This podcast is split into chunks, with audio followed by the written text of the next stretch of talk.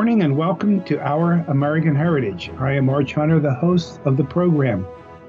Our American Heritage is a program where we explore in depth the American experience from its beginning through the present. And today we want to welcome back as our special guest, Dr. Mike Carpin. So, Dr. Carpin, thank you for coming back on the program today. It's great to be back, Arch. Thank you. Well, thank you for coming. Dr. Carpin is doing a series for us on causes of the American Civil War and he has just recently edited, authored a book on that subject. And Dr. Carpin is a graduate of Gettysburg College with a master's degree from Johns Hopkins University and also a doctorate degree from the University of Pennsylvania. And he is now in his 19th year of teaching at Markham Newtown High School, and he's only 21 years old. So he is. Yeah, I exactly. I, I I went pro right after kindergarten. Uh, yes. Uh, I uh, yeah. I've, you and Kobe, yeah. right? yes, even earlier than Kobe Bryant. He uh, Kobe, he had Kobe Carpin. It sounds. It yeah. Sounds I was I was a prodigy. So, Dr. Carp, you are doing the series on causes of civil war, mm-hmm. and it continues to catch my mind when I first asked you several weeks ago that mm-hmm. the causes of the Civil War, you said, are simple but yet very, very uh, problematic at the same time. And you're going through the different causes of civil war. So if you would, mm-hmm. for our listeners, pick up where you left off and just continue on with about the different causes and what was happening and why it was happening. Yeah, I, I, am actually trying to remember where we left off. I think we had just gotten through Bleeding Kansas, if uh, yes. if memory serves me correctly.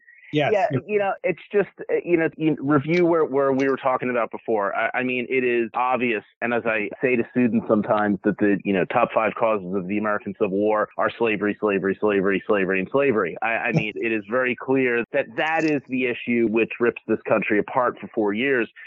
But what makes it complex is that it's it, it really truly is, and I don't know whether this is you know chicken or the egg, smoke you know smoke before fire, you know however you want to want to characterize it, but it's one of those things that really truly does hit every element of American society from top to bottom. You know, we have a lot of pressing issues in in this country today, but I'm not sure we can find the one that may be responsive to the current pandemic. I don't know, although that's not even a maybe maybe a great example, but just I, I think it's it's very hard for us to wrap our brains around something like that. And when you look at really the long-reaching political effects of it, it's it's actually I, I mean to to your point, it was kind of difficult to organize my notes as to to try to get a sequential flow to talk about because it's so complicated. And you can go in this direction, you can go in that direction, and it brings up this thing, and then brings in something else. It just it it truly is such an extraordinary time period in American history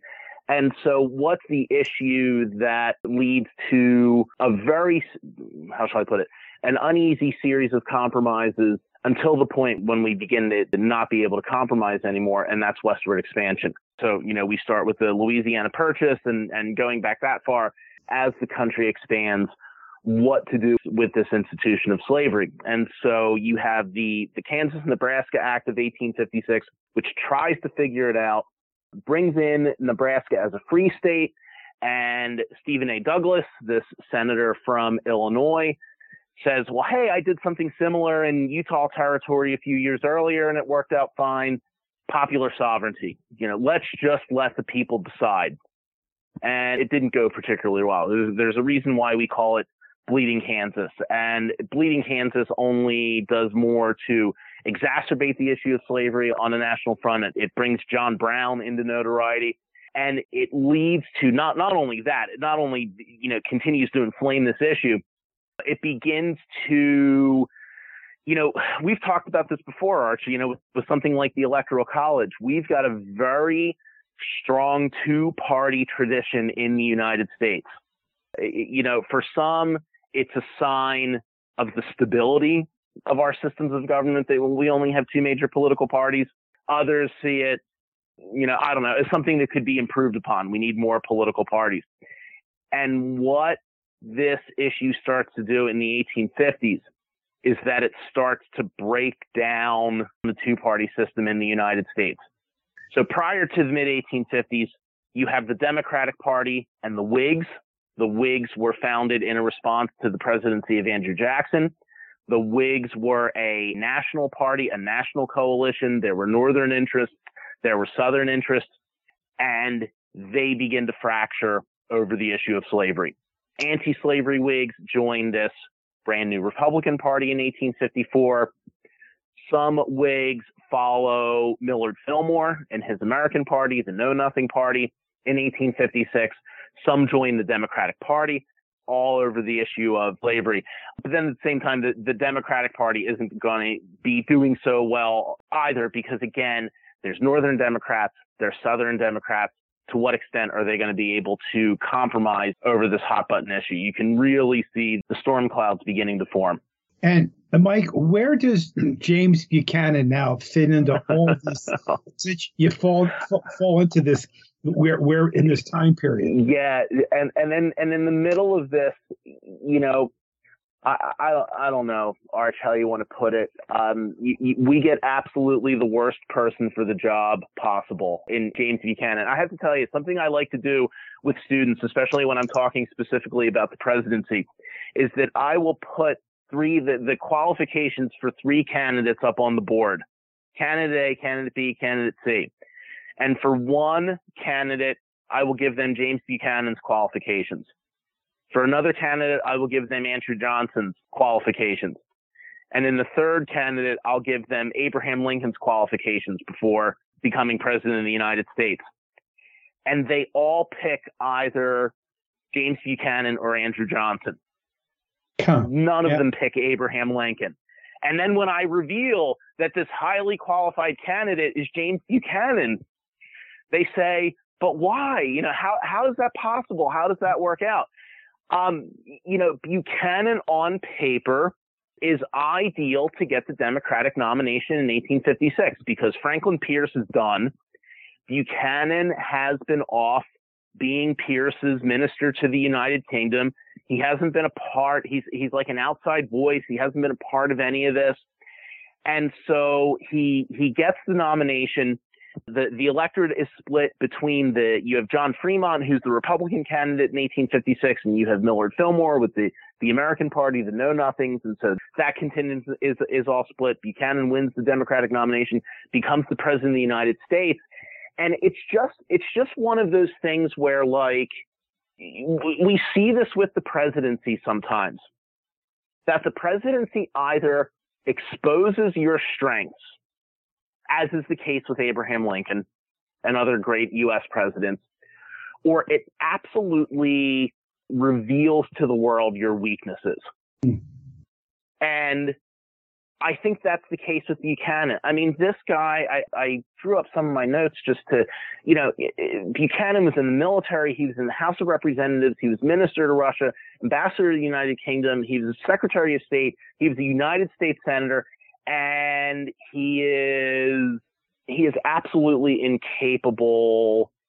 Uh, he's just just absolutely the wrong person for the for the job at the at the wrong time. Now, I mean, the question begs: Could anybody, could any president, could any chief executive have come in in 1856 and headed off this conflict? And that's you know, that that's an important question to ask. And I think when you see the tack that Lincoln takes when he's elected president on the issue of slavery to basically say, you know, to the very strong position that the Republican Party takes, perhaps that's the only thing that's going to steer this conflict one way or another. So Buchanan comes in and he basically says, Oh, well, all I need to do here I just have to maintain some sectional balance in my actions. I just have to, i am going to assemble my cabinet and I'm going to bring in people from the north and I'm going to bring people from the south and I'm going to be nice to everybody and I'm going to, I'm going to try and be conciliatory. And then he says in his inaugural address, on top of that, he just says, oh, well, you know, we just need to wait until the United States Supreme Court, because what decision has not come out yet, Dred Scott. Scott. We just need to wait with what the Supreme Court says about this issue, and then we just need to accept it and we need to move on. Now, there's a lot of really, really, really, really good historical evidence. Stop me if we've talked about this before. That Buchanan knew what the Dred Scott decision was going to be when he said it, mm. when he said that in his inaugural address. And there's even a little more historical evidence that he might have been working behind the scenes to influence members of the Supreme Court in terms of the Dred Scott decision. And so you know what the Dred Scott decision says that basically enslaved people, even if they, they feel that they're free under existing state mm-hmm. laws, are not equal citizens. And it also, in, in one fell swoop, in, invalidates the Missouri Compromise and opens the prospect of slavery coming into all of these new Western territories. And so Buchanan says, "Oh, well, we just we just have to accept this and move on and just try to work it out." Mike, I'm going yeah, to ask your opinion. Do, do you believe, and it, you know, I, I don't know what your feeling is on. Do you believe then that Buchanan was actually somewhat leaning towards having the institution of slavery, or was he just so incompetent that he couldn't make yeah, a decision I, or another? I, I, you know, I, I think based on and you know, you, you you know, for the for the sake of your mental health, you try not to get into too much study on James Buchanan because it just you know, but you know that's the that's the you know and, and uh, you know that's a discussion in a for another day, but he was I would characterize him as Southern leaning. Okay. In his sympathies. I think that he, he was okay with the practice of slavery continuing to exist.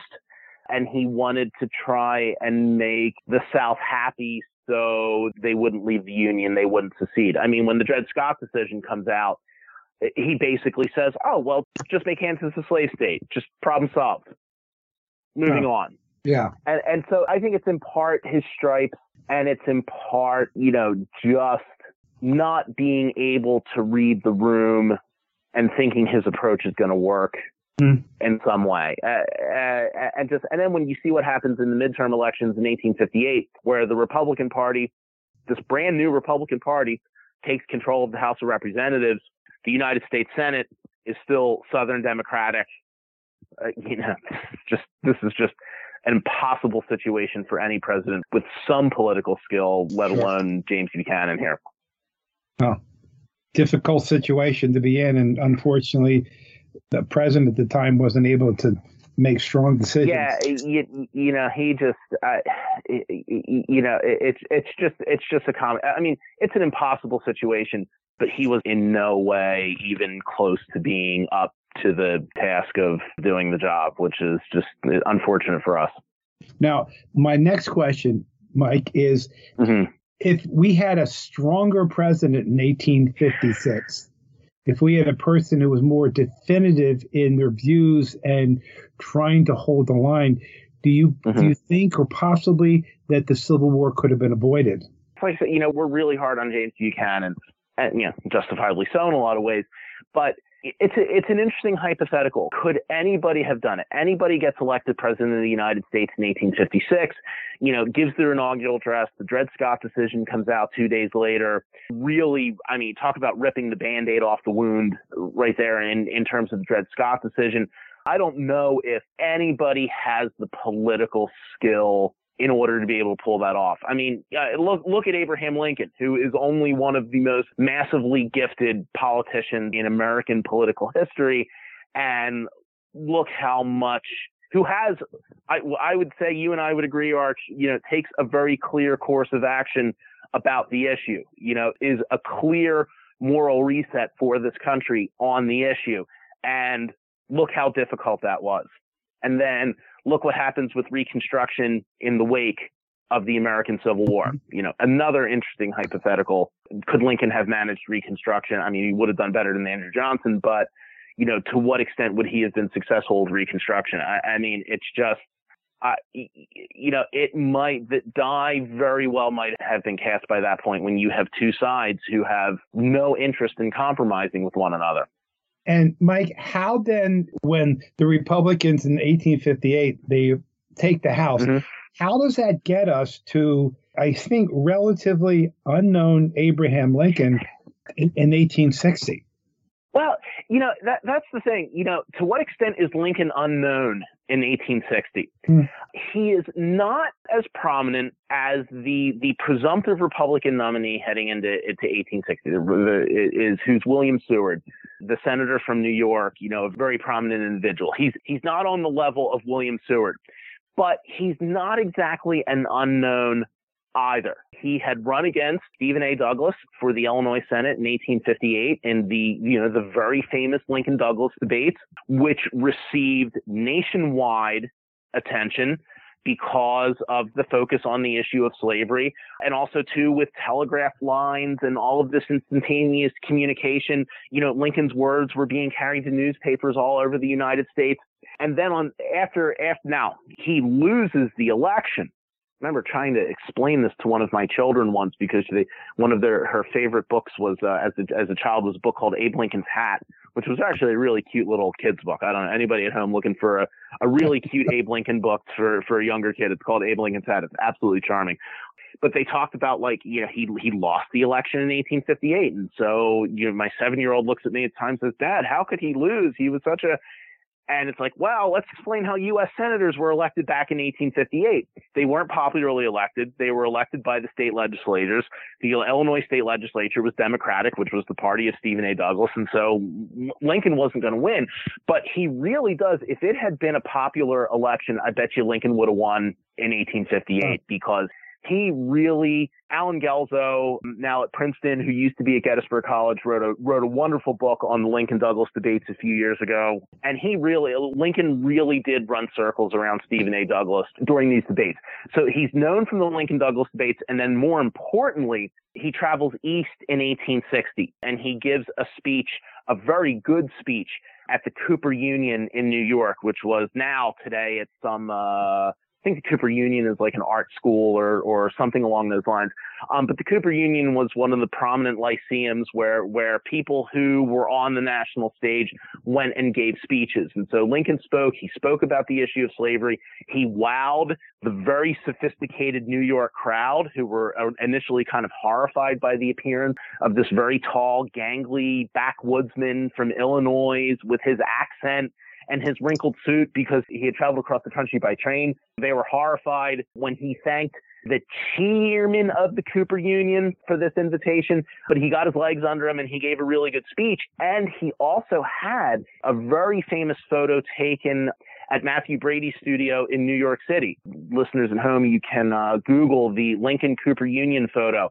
And one of the first images of this guy that was distributed nationwide in, in print form. So He's a known name.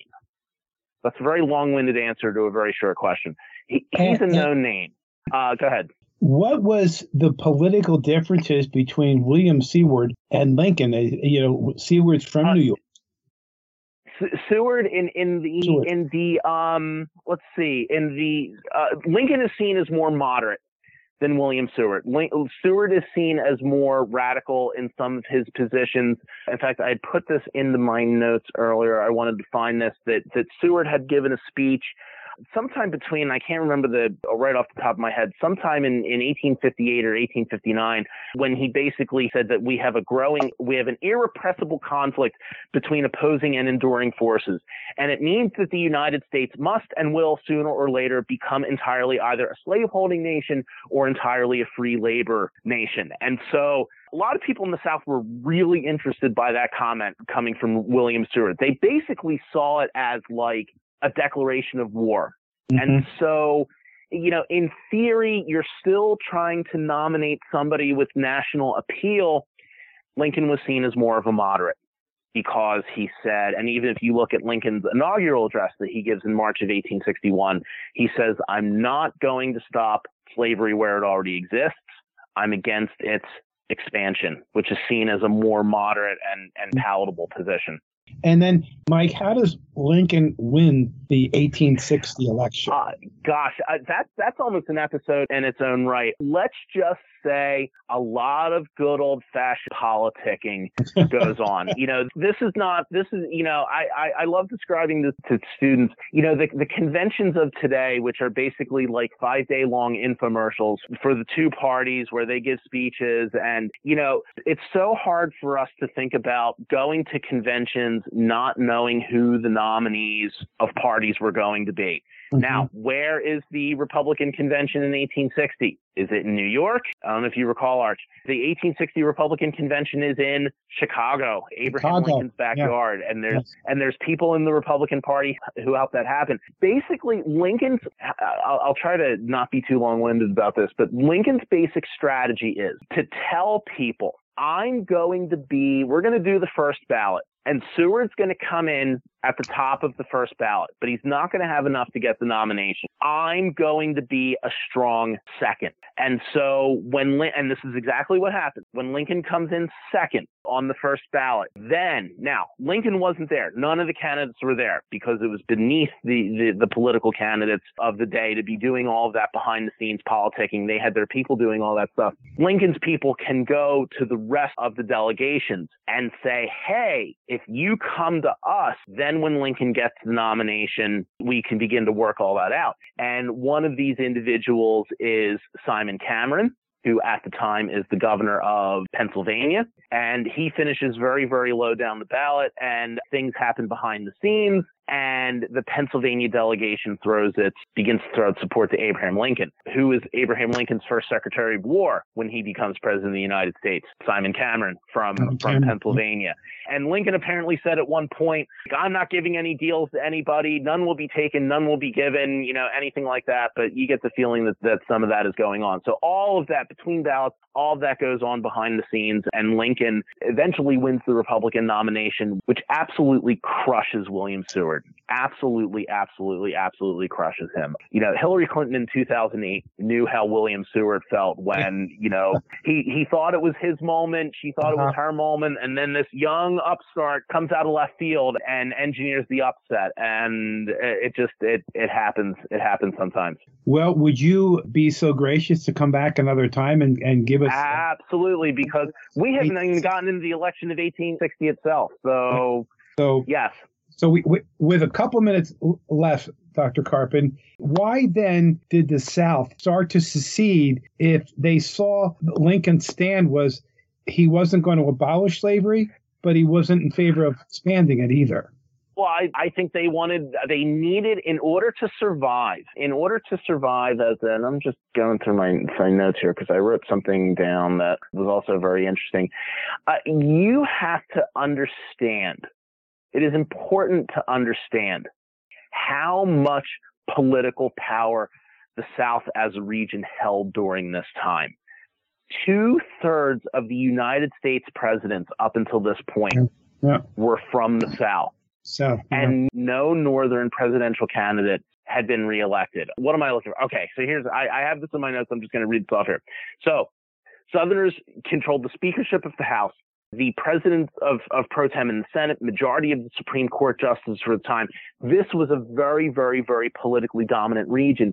And think of what would happen to their political dominance if only free states were added to the Union they would become their own re, they, they would not have the power that they once had and so the prevention of the expansion of slavery was not just a threat to their economic way of life their social structure their you know everything that unfortunately they held dear but you know what lincoln symbolized was a gigantic threat to their political power and the extent to which they held power over the institutions of government at that time so we have gotten up to this point, and unfortunately, we're up against the time. Yeah, it, it, time flies when you're having it fun. It sure does. It's fascinating that, that you know there's so much behind the causes for the Civil War that uh, it feels like you're still only just scratching the surface on on some of the things you could talk about. Some, somebody should write a book. Oh wait, I, I oh yeah, so yeah, it's, it's, all good. by yeah. Dr. Michael Carpin. Yeah, that would that'd be a great idea. So, well, Dr. Carpin, Michael, thank you again for coming and sharing the causes, uh, teaching the causes of the American Civil War, and the fascinating discussion that you have started us on. And if you would like to in the future, please come back. Love to have you talk about the election of 1860 and the importance of it and the ramifications of it. I absolutely would be delighted to. Well, thank you. I, we certainly appreciate it. And we certainly appreciate your teaching and your scholarliness and your attitude in teaching this. So, again, we want to thank you for doing this series with us. And we look forward to having you come back fairly soon so we can talk about the election of 1860. So, we, we thank you again so much. So, this is WFYL 1180 AM We are working for your liberty.